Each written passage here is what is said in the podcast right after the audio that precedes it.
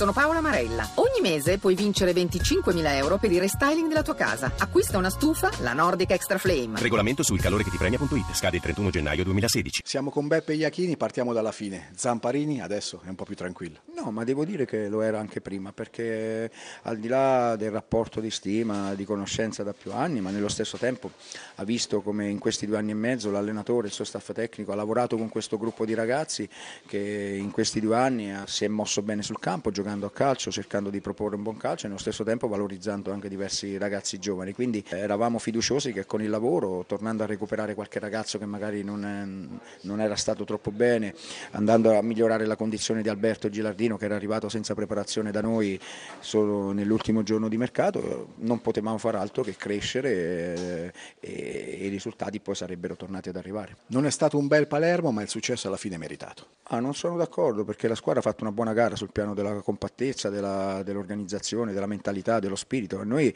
eh, sapevamo di affrontare un buon Bologna che aveva delle ottime individualità, qualità tecniche giuste, però nello stesso tempo abbiamo avuto anche noi le nostre 5-6 occasioni per chiudere la partita, sia dopo l'1-0 con la traversa di Alberto e anche qualche situazione con conclusioni o ultimo passaggio non letti nella miglior situazione. Nel secondo tempo idem abbiamo avuto la bellissima palla gol con Alberto da solo a tu per tu con un difensore a porta quasi sguarnita e sai queste partite se tu non le chiudi è chiaro che possono rimanere sempre sul filo eh, con una squadra che cerca davanti al proprio pubblico di, anche, di forzare le situazioni, di andare a buttare, a verticalizzare palla in area di rigore avversaria, quindi dovevamo essere più bravi a chiuderla prima, però va bene lo stesso, in questo momento dove c'è da venire fuori da una situazione, avere anche praticità e concretezza diventa fondamentale. Siamo con Delio Rossi, un Bologna che non riesce a risollevarsi, sette sconfitte in otto partiti, ma soprattutto un Bologna che non riesce più a segnare. Sì, anche se devo dire che oggi le occasioni ci sono state, perché ci siamo presentati 4-5 volte davanti al portiere, a fronte magari di occasioni che loro non hanno avuto tutte queste grandi occasioni, però loro hanno vinto la partita con una nostra ingenuità